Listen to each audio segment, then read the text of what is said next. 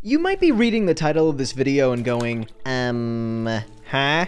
And that's fair. For centuries, people have been looking for ways to live longer and have come up with some pretty wacky ideas along the way. But there's one ancient remedy for aging that may hold a small, vampire bite-sized bit of truth. Scientists have found evidence that young blood can reverse the effects of aging. Few questions. How? And, um, why?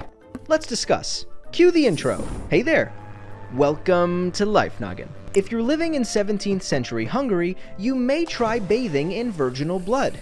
At least that's what one noblewoman may have done. Elizabeth Bathory, who some believe to be the inspiration for Dracula, was accused of brutally murdering over 600 girls. And according to legend, she bathed in the blood of her virgin victims in an attempt to recapture her lost youth. Though there isn't any evidence to back up this claim. I really hope this video doesn't get demonetized. Um, anyway, even if she did have evidence, a bloodbath wouldn't be enough to turn back the clock. And before you vampire wannabes get any ideas, drinking blood won't do it either. I am Team Alice, but drinking blood ain't the way to go. In order for your body to gain any benefit from young blood, it has to make its way into your circulatory system so it can come into contact with your cells and organs. The surgical technique called parabiosis was invented by the scientist Paul Bert.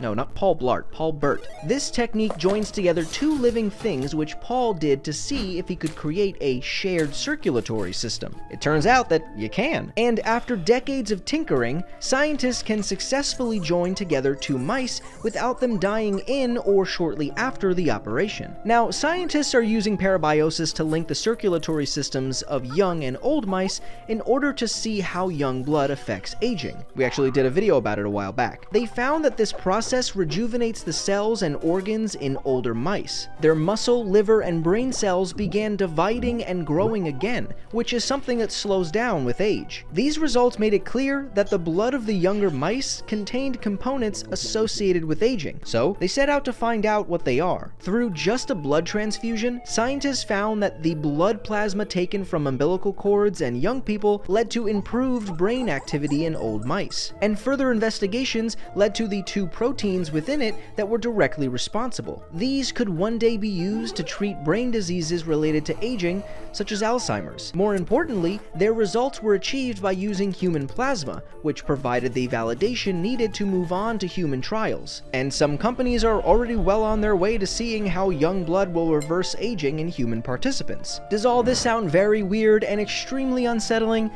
Yes, there really is no getting around that. While vampires are not real, there are people who are mm, bloodthirsty. Doesn't really make it any less unsettling, but uh, oh well. Let me know down in the comments, are there any stories from ancient history or modern day that you want me to explore? Something I should debunk or dive into? Let me know down below or tell me, what do you think of all this blood swapping business? Do all the things that help this channel grow, we really appreciate all the support. Click here to watch this video we did on aging backwards, or click here to watch this video. Check out Lifespan.io, the amazing team that powers Life Noggin. Their link is in the description. As always, my name is Blocko.